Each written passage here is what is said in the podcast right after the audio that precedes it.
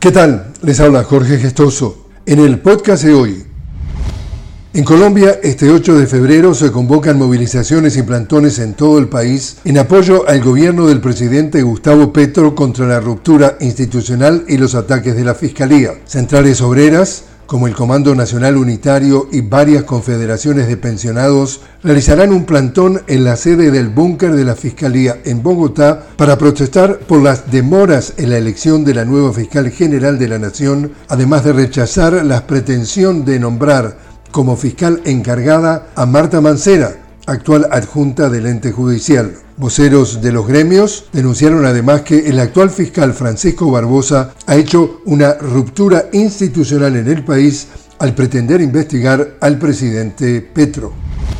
En Argentina, el bloque del partido oficialista La Libertad Avanza del ultraderechista Javier Milei en la Cámara de Diputados informó que no volverá a tratarse la ley ómnibus en el legislativo por indicación de Milei luego que fracasara la sanción en particular tras la falta de consensos entre parlamentarios del gobierno y de bloques, entre comillas, dialoguistas de otras bancadas. Esto después de la publicación del gobierno de una lista de legisladores a los que consideró, comillas, traidores y que votaron en contra del pueblo, así dice, al oponerse a la aprobación de los capítulos de la ley, además de señalar a los gobernadores como responsables del fracaso de la iniciativa. Se espera que el Ejecutivo buscará subdividir el texto en varios proyectos legislativos para garantizar su aprobación.